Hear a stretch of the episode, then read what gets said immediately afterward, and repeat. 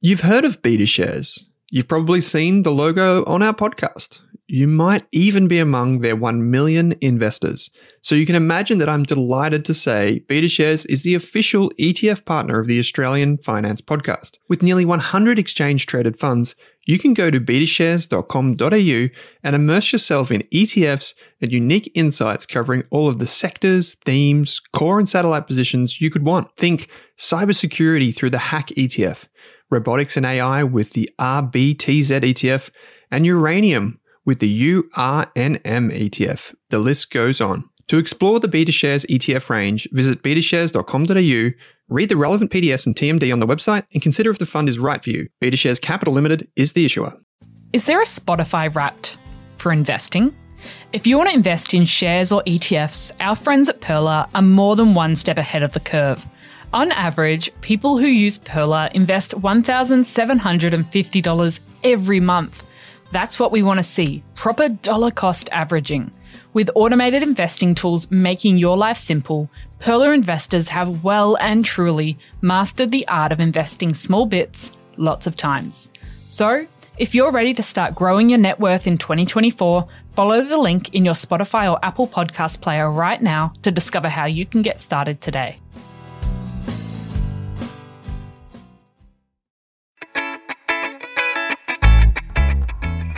Welcome to the Australian Finance Podcast, a podcast for people who want to learn more about their personal finances and get the most from their money.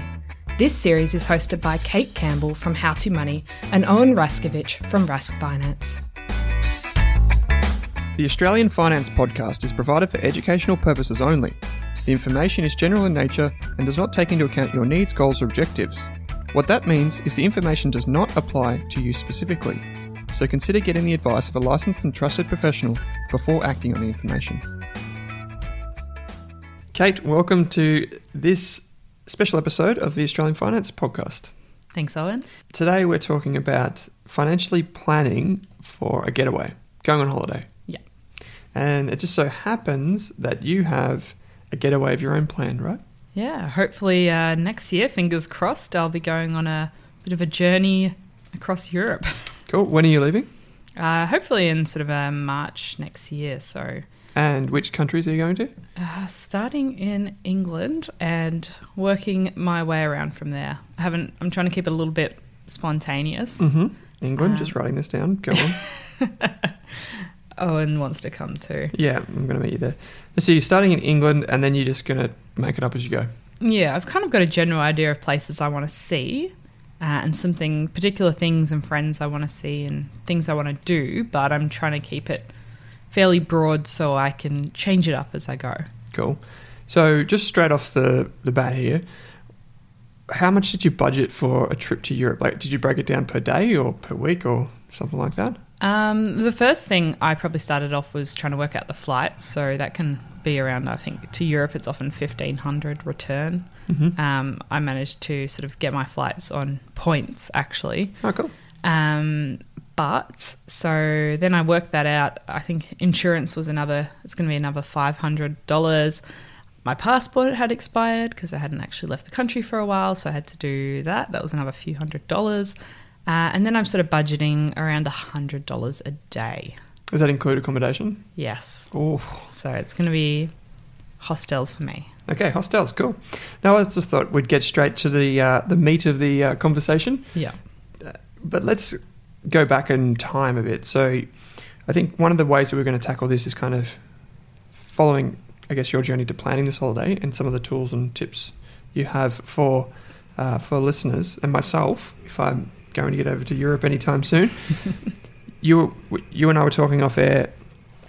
You started planning for this holiday, even this is coming up in early 2020, you started planning for this maybe towards the end of 2018. Yeah. So over a year and a bit. Yeah. So at the end of high school, I wanted to go and travel, but I started working full time at 17, and that's been my life for the last four years. And so I finally got the opportunity to travel, but next year, hopefully. Mm-hmm. And so I actually started planning properly for it uh, around November in 2018 because I knew trying to save um, more than a couple of grand was going to take me about a year. Mm-hmm. And so I, I, worked out I wanted to go to Europe, so that was going to cost me more. I wanted to spend a few weeks in London, that's going to cost even more. Um, I'm pretty happy to do hostels. Um, I've spent a few nights in hostels, but who knows in Europe if I'll if I'll cope or not. But hopefully I will, um, and hopefully just traveling everywhere by fairly inexpensive means of trains and buses and I guess planes. Sometimes internal planes in Europe are actually cheaper.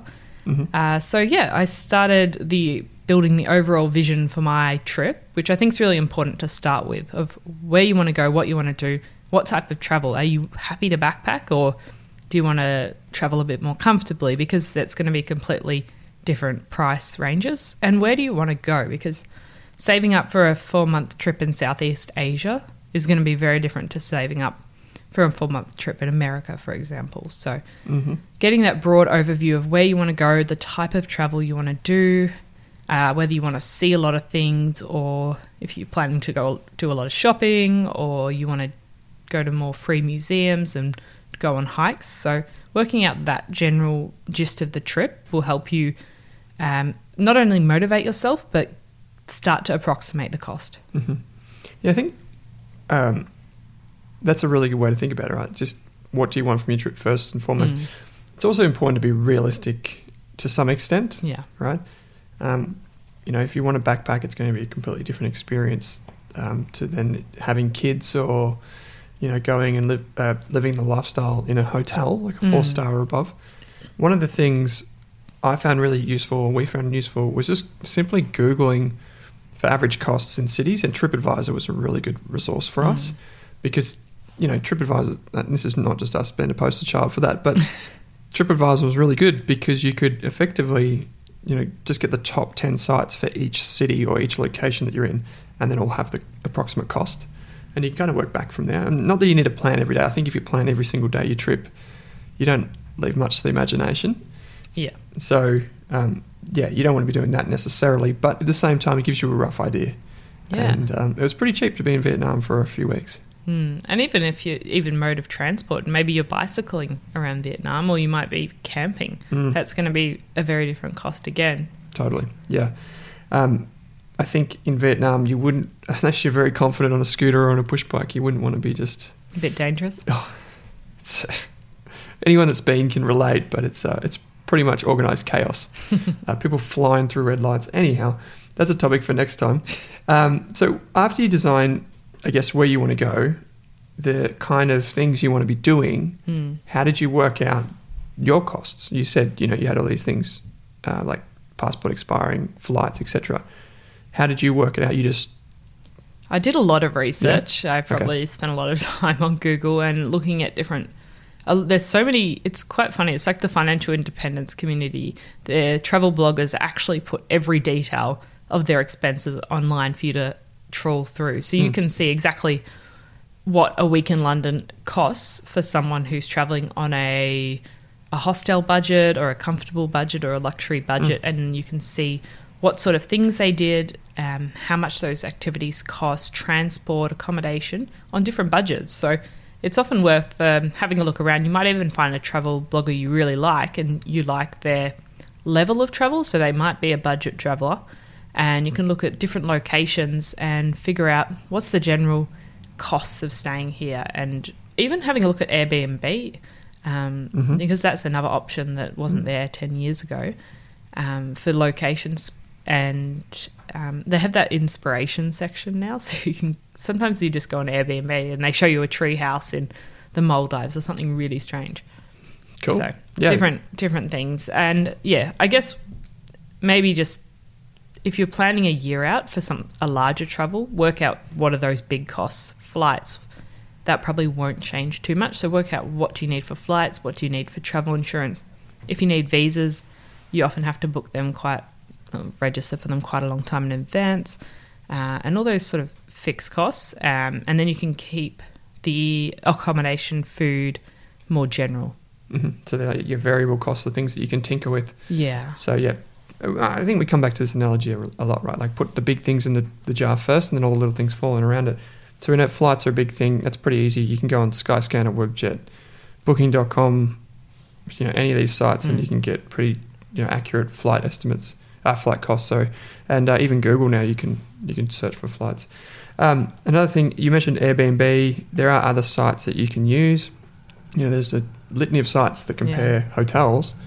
Um, you can even join like rewards programs and things like that, where you can um, use points like you did, um, or you can get member discounts and those types of things. Some of them are pretty much a scam, but um, some of them aren't. Some of them actually fulfill or live up to expectations.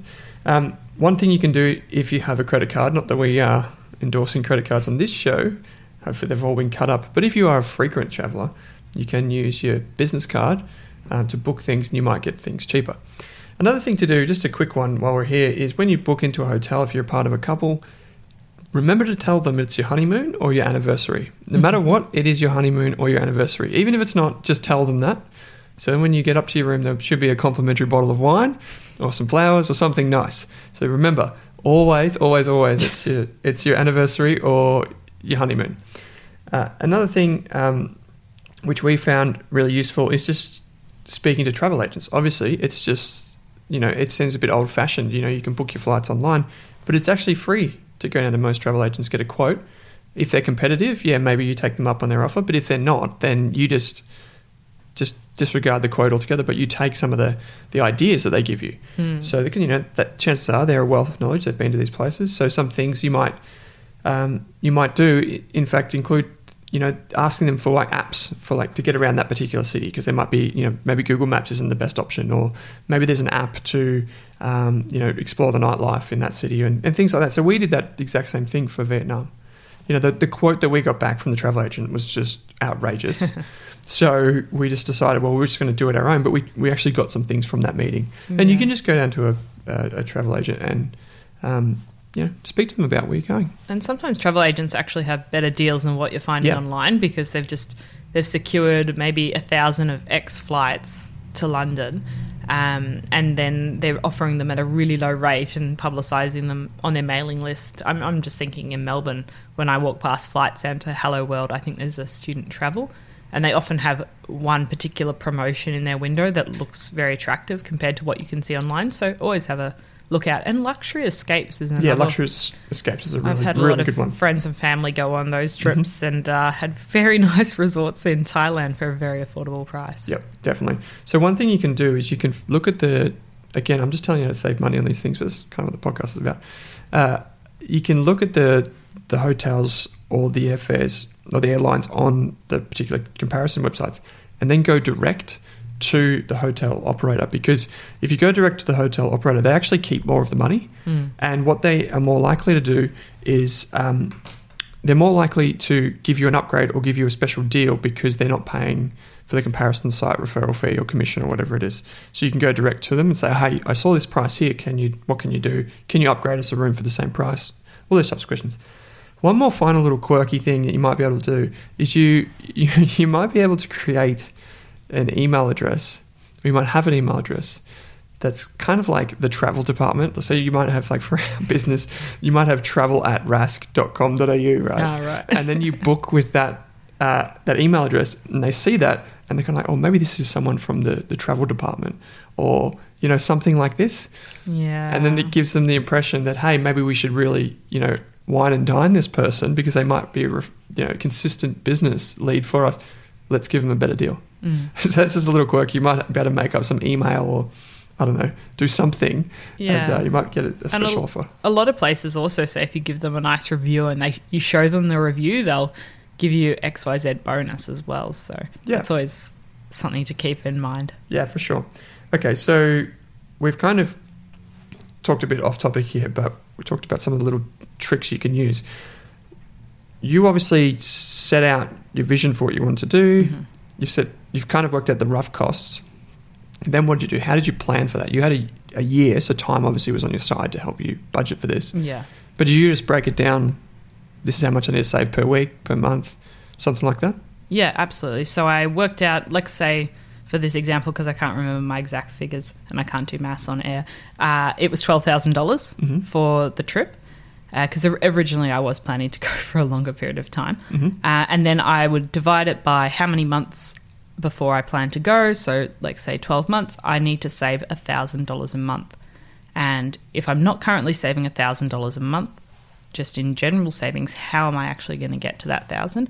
And that's by you have to go through your budget. And if travel, this trip in a year's time is a real priority for you, you're going to have to make room in your budget. And I've known people that have taken on second jobs, uh, side hustle. I've done some extra work on the side and put that money straight towards your travel fund. So I would I created a separate bank account. I called it. Uh, so I think it was like, like Travel Adventure 2020. So Okay. I did this back in 2018, and I then automated. So when my salary hit my bank account, it automatically m- moved the thousand dollars across every month. Cool. Um, do you or did you before you started saving for this? Did you have an account where you just allocated some money anyway? So did you have like a holiday account? No, You don't. I just had a general savings account Okay. that I I used. Yep. Okay, and that's kind of you know when you're ready to go away for a weekend. Let's say you would just draw money from that. Yep.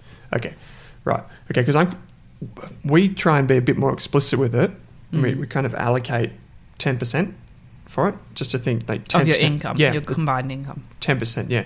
So we, we try and save you know twenty percent of our wage. So save and invest twenty percent, and then an additional ten percent is um, for holiday. So effectively, we're saving thirty percent Yeah. which is a lot of money, right, for some people. But it's all about keeping those other big costs down um, and driving a wedge between those the, the costs and your um, your income. Mm. Okay, so you've got you've put away a thousand bucks a month. Did you put it in? Uh, you said you renamed the account, but was it a high interest savings account? Did you? you didn't, I'm guessing you didn't. I mean, as it. much interest as we're getting at the moment, I definitely didn't invest it. Uh, if you're in, if you're planning to use this amount in the next year or two, I wouldn't recommend investing it. Yeah, cool. It's kind of it's the same question we get all the time. I've got three years until I want to buy a house. Do I invest this money now? Imagine how that conversation would be if you said, "I've- "I'm going on a holiday in three years" or whatever. It's kind of like it's the same logic. Yeah. it's the same purpose. You know, we're going to be using that money, but I guess the psychology of it is no one would be crazy enough to spend their holiday money on the share market. That's just Yeah. like it's. Leaving too much to chance. Yet it seems with our home deposit, we Yeah. almost prepared to do it. Mm. And what I did actually, it's a bit cheesy, but I uh, I made a document that had Travel Adventure 2020 on it, and it had 1,000, then underneath 2,000, all the way up to the total amount I needed. Uh, and then I printed that off, stuck it on my wall, and then every month, once I'd salary had come in, automated payment had moved the money across, I crossed out Mm. another amount.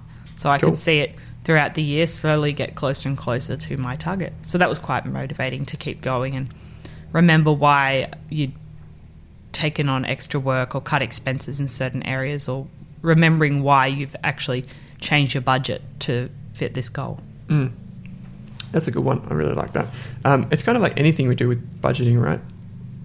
Doesn't have to be a holiday or whatever. You, just some way to keep track of what your goal is. Yeah, and that's another it's another method I've seen a lot of people do when paying off debt. Mm. Um, having something tangible that you can cross off every month as you get closer to the balance of zero, which is the goal. Yeah, sure. I love it. Um, and, and, and this is one thing we always kind of emphasize on the show is just to be creative. You know, give yourself those little rewards or make, make saving fun or enjoyable or investing fun or enjoyable in some way that appeals to you. Mm. You know, it's already a pretty dry subject, let's be honest. Make it make it enjoyable for you. Okay, so you've you've started you started saving. Um, it turns out um, this is kind of like just I guess getting to the punchline, but you saved more than you needed. Yeah. Yeah, well, well yeah, done. Because I was saving for a bigger holiday than I am going on now. So Right. I I have ended up saving more than I needed. So the rest is just going into general savings Okay, account. But it also means that you've got if you've put all your savings into the trip, when you come back home, you've got a bit of wiggle room hmm before you get another job or it depends on what's next. So you don't want to come back to a completely empty bank account. for sure. Yeah, totally. Okay, so now we've kind of got to the end of you know you're about to go on this, um, I guess the adventure, which is the fun bit. Yeah. I just I think it's worth tying off some loose ends here in terms of like the basics. So for me, most people, or maybe if you haven't traveled, but most people would know this, but maybe if you haven't traveled, you don't know this. You've got to tell your bank, right? Yeah. Because you- they block your accounts. But they'll block your account if it's like someone just used your account in France, and then you're like, uh, I'm not in France, and that's why they block it automatically. So you've got to tell them where you're going for how long. Um, with the ING app that I have and the NAB bank app, I can just actually set it in the app, tell Mm. them where I'm going, how long I'll be there.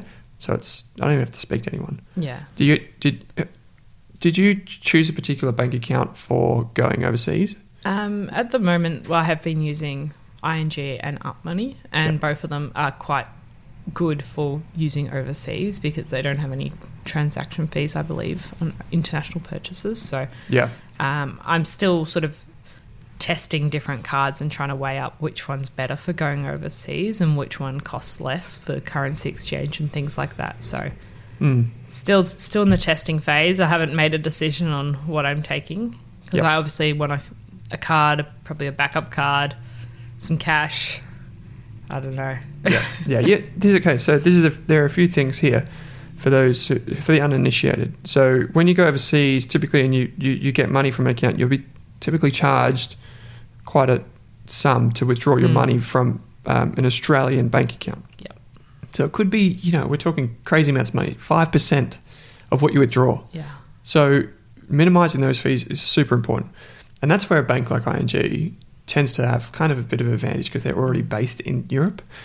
Um, so they have a pretty good offer there, I believe. And we could be wrong. We're not promoting anything. It's just, you know, if you are overseas and you withdraw money, you might just be like, I don't care what the fee is because I don't pay. It gets rebated to my account, right? So that's one thing to consider. Another thing is you can get travel cards. So you don't have to use your bank card. You can use a travel card that effectively is like a loadable card. Just think about it like a gift card that you load money on, and then you can transfer the currencies while you're overseas, or you know, if you go from you know Germany, you go to Russia or something like that, and you need a different currency, you could probably transfer between them. Mm. Um, but the the ways that they sting you, we've already talked about ATM fees. The other one is on the transfer. So, um, bless her socks, Sarah, my partner, was getting uh, some money that we needed over uh, to go over to Vietnam, and she messaged me. She's like, "Oh, is this, this the rate? Sounds alright." And I'm like, "Yeah, I didn't I didn't check it, so it's on me for this." But I'm like, "Yeah, sure, sounds fine." She went to like you know like a Travelex or something down at this the Chadstone's shopping centre here in Victoria. Turns out we budgeted a certain amount of money for our trip, and then when we got over there, we realised we were running behind. We were like two days behind on our on our money that we'd Mm. budgeted. And we're like, Why the heck are we so far behind?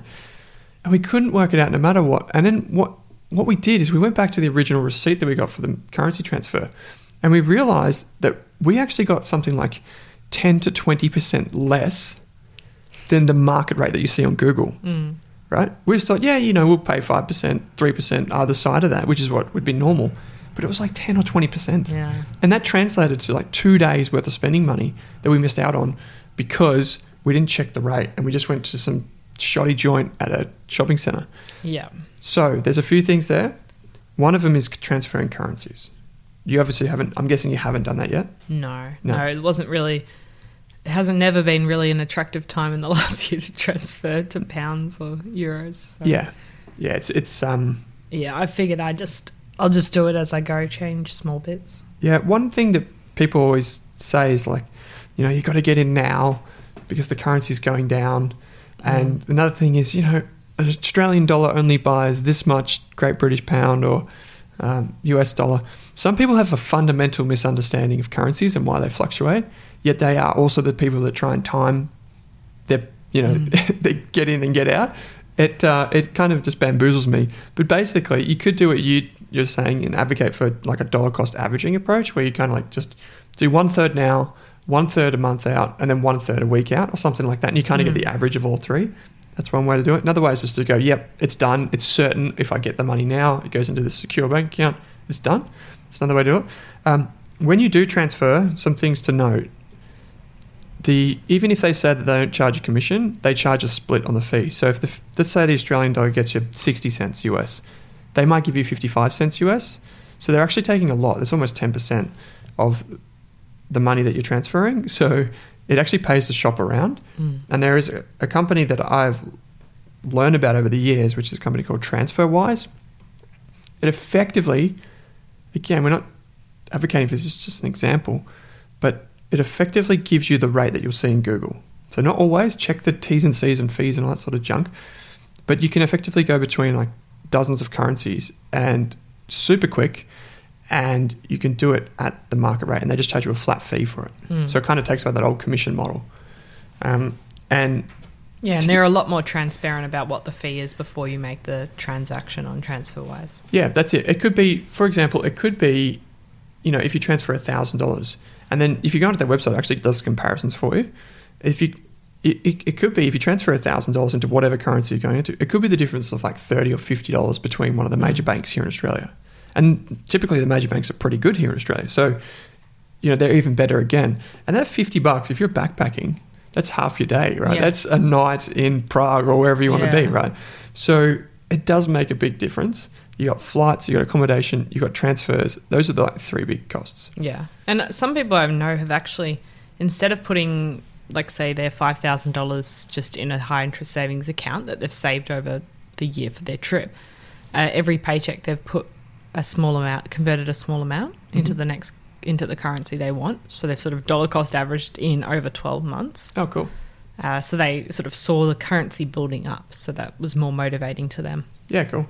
And that's yeah, again, that's a great way to do it, right? You can just just do it like automate it again and again. So one of the good things with accounts like TransferWise is that you sometimes, not always, but you sometimes can get an overseas bank account. Mm. So if you are moving overseas for a longer period of time, you effectively have a bank account in the country. So if you're getting paid, you don't have to transfer it to an Australian bank, and then sometimes employers won't do that if you're overseas. So it's just better to just to Yeah. do it straight to that. Okay, um, a few more things here, and one of the big ones is we've talked a lot about, I guess, um, going. One of the things that you also need to consider is the finances back home. So we'll get to that, but kind of the two, the, thing that bridges the two is a thing called travel insurance. Have you got your travel insurance? No. But you said it was going to be like five hundred bucks. Yeah, I, I went and approximated different costs. Uh, that was, yeah, five hundred bucks was probably when I was looking at the longer trip. But Mhm. um, yeah, definitely shop around five different, find different quotes. I've had a look at a couple of websites. One was World Nomads. One was a new Australian company called Travel by Kit. So I'm just having a look at a few different quotes. A lot of the, pretty much all the banks will offer some sort of travel insurance or white labeled product. Mm-hmm. So have a look at the different options available because it does vary significantly. Yep. Um, one of the travel insurers that I looked at um, and I've looked at quite closely is RACV. So that's the uh, Royal Auto here in Victoria, but they have them all around the country. Mm. So you, you can look at that. Um, there's a significant difference between um, the good insurance and the real junk insurance that you can get. Mm. So even though you get like these new labels and these new names pop up, it's like car insurance. You can get the absolute shit, or you can get the, the stuff that you pay. Maybe it's an extra fifty bucks a month for, but you actually have certainty that your claim is going to be paid out. Yeah. And uh, for me, RACV was one of them. Um, the thing is, you need to know what your insurance does and doesn't cover you for. Does it cover you for pre-existing conditions if you, you know, happen to do something overseas? Does it Mm. not? If you're going snowboarding in Tokyo, I mean Tokyo, in Japan, does it cover you if you're running off the groomed runs? Chances are the answer is absolutely not. So you'd want to know that. Another thing is, does it? Is there a limit on how much it covers you for airfares? There are these things called um, like uh, multi trips or multi stop trips or Mm. things like um, around the world insurance and effectively covers you for a year. But you've got to know the ins and outs of all these fancy things. Um, one good feature of most travel insurance, I'm not saying all of it, but you can check this out yourself, is they cover you from the moment that you pay the insurance. Mm. So, if you pay for the insurance now, you might be covered for any flight cancellations, things that happen between now and going. Yep. So that's a, that's a little tidbit you can pick up there, Kate. If you're um, if you're al- also, already some booked. countries aren't actually covered by travel insurance as well. So it's often worth having a look at the. Um, I think it's Oz Traveller or Oz Smart Traveller. the smart traveler that yeah, does it. Yeah. the government uh, travel website, which actually tells you um, the safety status of every country, um, and you can also look at the countries they recommend you don't travel or only Mm. travel with a good reason. Typically, what will happen if you uh, if you go to a country that is like a high risk, your travel insurance won't cover cover you to go there. Mm. So even if the country itself is very much insurable, the they might have a clause in the, the T's and C's or the PDS of the travel insurance that says if you travel to something listed as red alert on Yeah. your smart traveler, you will not be covered. So you need to be aware of that. Um, typically, things like drinking, if you've been drinking and you do something stupid, um, won't be covered. If you break the law, you're not covered. Like all of these things that we think are like, oh yeah, but those are things that people tend to, um, I guess, overestimate in terms of what they're covered for. Travel insurance is definitely a product you want to read the product. Disclosure statement. Yeah, they have a product uh, very carefully and see exactly what you're covered for because it's so different. Yeah, and this is the thing; it makes it very hard to compare apples to apples. So one of the places that I learned a lot about travel insurance was from Choice. Hmm. Um, they now they could call me up after this and be like, "You're wrong. We don't do this." But I believe they, with their memberships, the Choice memberships, I think they actually do travel insurance reviews or ratings. Okay. Yeah. I think so. You can actually, or you, at least you have information on that you can learn about them. Um, so that's one thing. Okay, now let's talk about what happens when you've gone. When you've gone, what do you do with your finances here in Australia? Because the bills keep coming. That's it. Yeah. So that's kind of an implicit thing, right? You need you can't just go away if you're a contractor that relies on like an hourly wage and doesn't you don't get paid unless you work if you don't have any annual leave or holiday leave. You need to make allowances for that. So your your holiday is going to be more expensive again, right? Yeah, because you're not just saving for the holiday, you're saving for everything else back home. So Mm. you're having to leave money in a. F- at least with those expenses, you should have a better idea of what that would look like. Your phone bill, if you're still renting an apartment, I don't know, maybe you're going long enough you can sublet it, but Mm. um, yeah, bills, uh, any like council rates, all those sort of reoccurring subscriptions uh, that you need to pay. And then obviously you should cancel anything like Netflix. Yeah, yeah. Anything you that you go can. away. A lot of those, a lot of those subscriptions have um, suspension, so you can just do that. Um, few things. If you own your own home and you have, say, pets, pets are obviously fantastic, but they can also be an issue when you're going away. So you can Mm. either leave them with friends or family, which is great. If you don't have that, you can actually get house sitters. So there are websites you can look online. There's verif- like people have been verified, they've been reviewed. You can get them to come in and take care of your place for a month or two months or however long you're going to be away. So if you don't know anyone, or if everyone that you know is very unreliable, Mm. and you wouldn't want to leave them alone with your house or your animals, you can go onto one of these websites, check out the reviews, meet them, and then approve them to stay in your house. This is great. We've talked about this. This is great for people that do the house sitting because they get free rent effectively, Yeah. and it works for the owners because they take care of the animals and, and do all that. You can find, you know, people that have got experience with those particular animals. Yeah. Um, it's a great it's a great thing. and on the flip side, you might actually look to house sit when you go overseas to save on accommodation. Absolutely. And we, you talked about Airbnb as being one way to save costs. Yeah, absolutely. You might look at something like that. Um, the other thing is so this is a one for business owners and it's a little bit nerdy, but we've talked about in passing very a very long time ago. We talked about powers of attorney.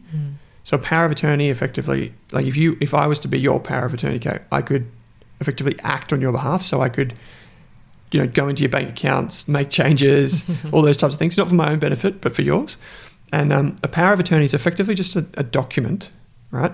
And it's like 11 pages, I believe, and you'll have it for each state. You don't need to go and see a lawyer to do this. This is what this is a common misconception.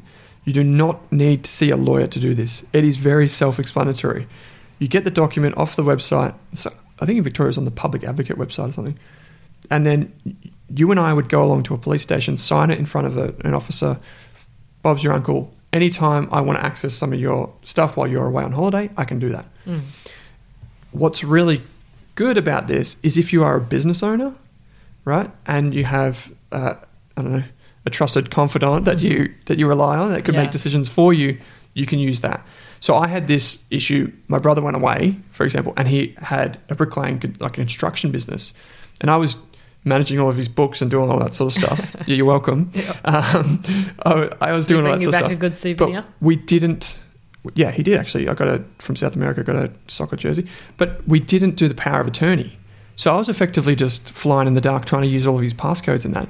And some of the like the CommBank app that he needed had he had to get a message, you know, like a text message Mm. to verify that it was him logging in. So I couldn't log in. And whereas if I had the power of attorney, I could have sent that off to the power of attorney as like a faxed uh, thing or an emailed thing, and then they would say, okay, yeah, you've been granted approval. This is how you do it. Um, and so I could have done that stuff, but without it, you know, I was virtually, I had nothing. So Yeah. uh, that's one thing to consider. Again, a bit nerdy. But the other thing is, um, I guess you mentioned it. Can you keep costs down at home? You know, you don't want to be running two households effectively. Um, can you, you know, break your lease? Can you put your stuff instead of putting it in storage? Can you take it to a family or friend's place? All these types of things, right? Yeah, I guess that really depends on how long you're going for. Mm.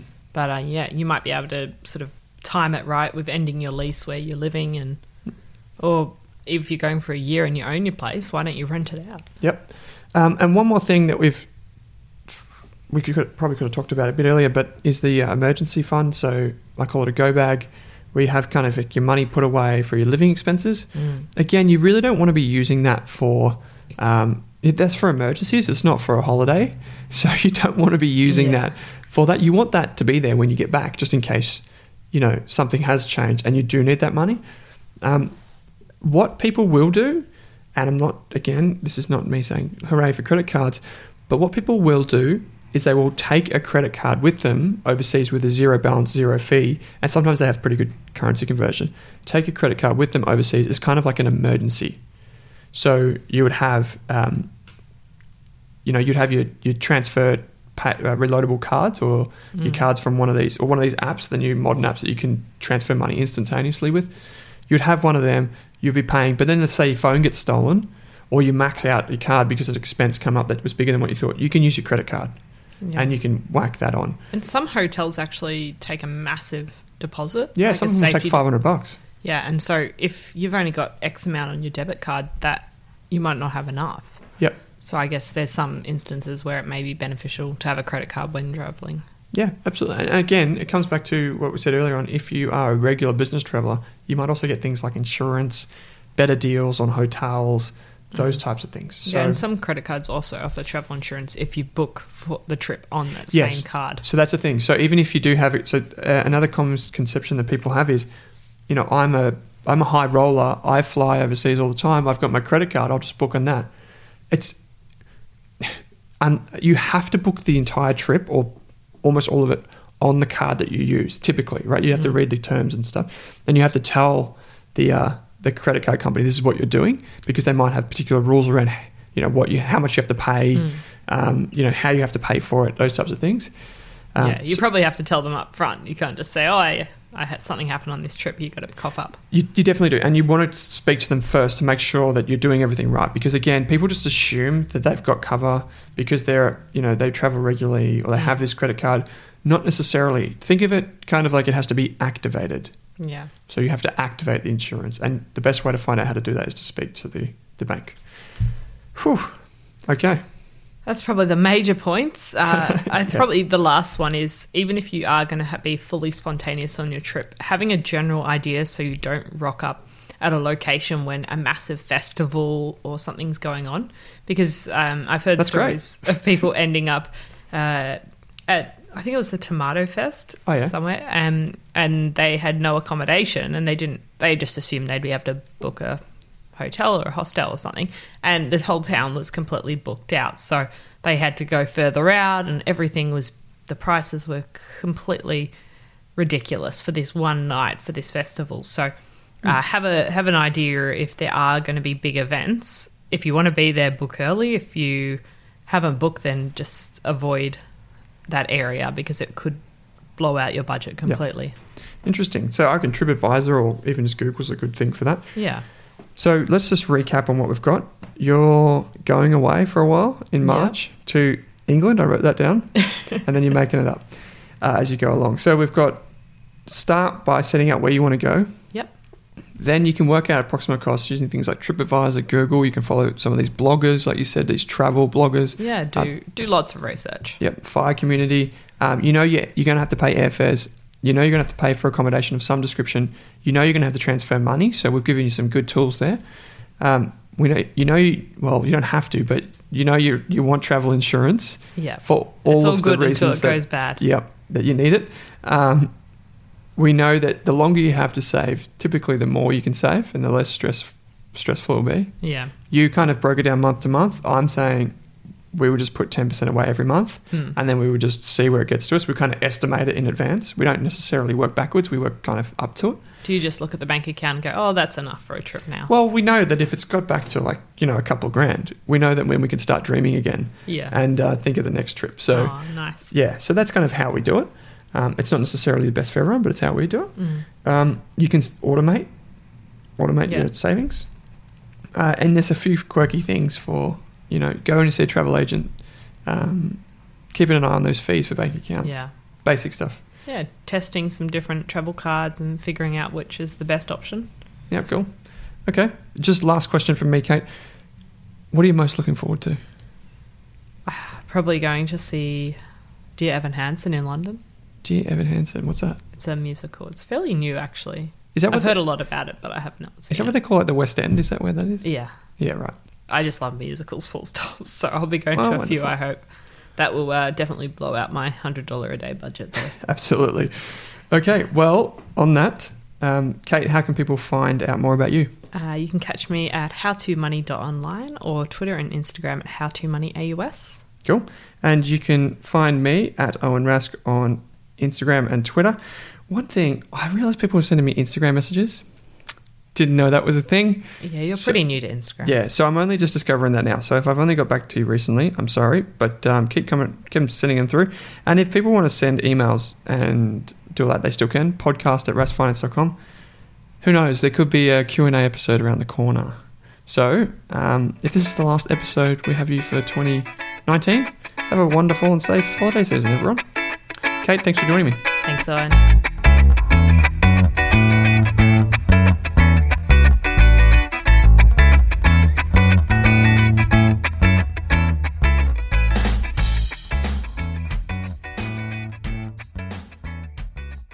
Are you thinking about starting your wealth creating journey, but not sure where to put your hard earned dollars? InvestSmart can help. InvestSmart offers a free quiz that makes it easy to find the right InvestSmart ETF portfolio to help you reach your goals. Just visit investsmart.com.au and hit Get Started. Answer a few simple questions about your goals and how much you want to invest, and you'll get a tailored statement of advice with a portfolio recommendation. You can visit investsmart.com.au for a no obligations free statement of advice. This ad is brought to you by InvestSmart Advice, AFSL 334107. For more than a decade, I've been hunting for the best investors and their methods, strategies, and tools for investing. After years in the industry, countless books, a few degrees, and 1,000 podcasts and live shows, I've rolled this accumulated knowledge into something called Rask Invest. If you've ever heard me talk about a core and a satellite, active and passive, true long term compounding, or you simply want to know exactly how I would invest, now is your chance. Rask Invest is our new investment service, designed for all types of investors who want professional management of their core portfolio at a low cost from a team they trust. Rask Invest helps you automate your wealth creation and passive income. Simply click the link that says Invest with Owen in your podcast player to join one of our live platform walkthroughs or book a call with us. You can also view the Rask Invest PDS and TMD and get invested with me.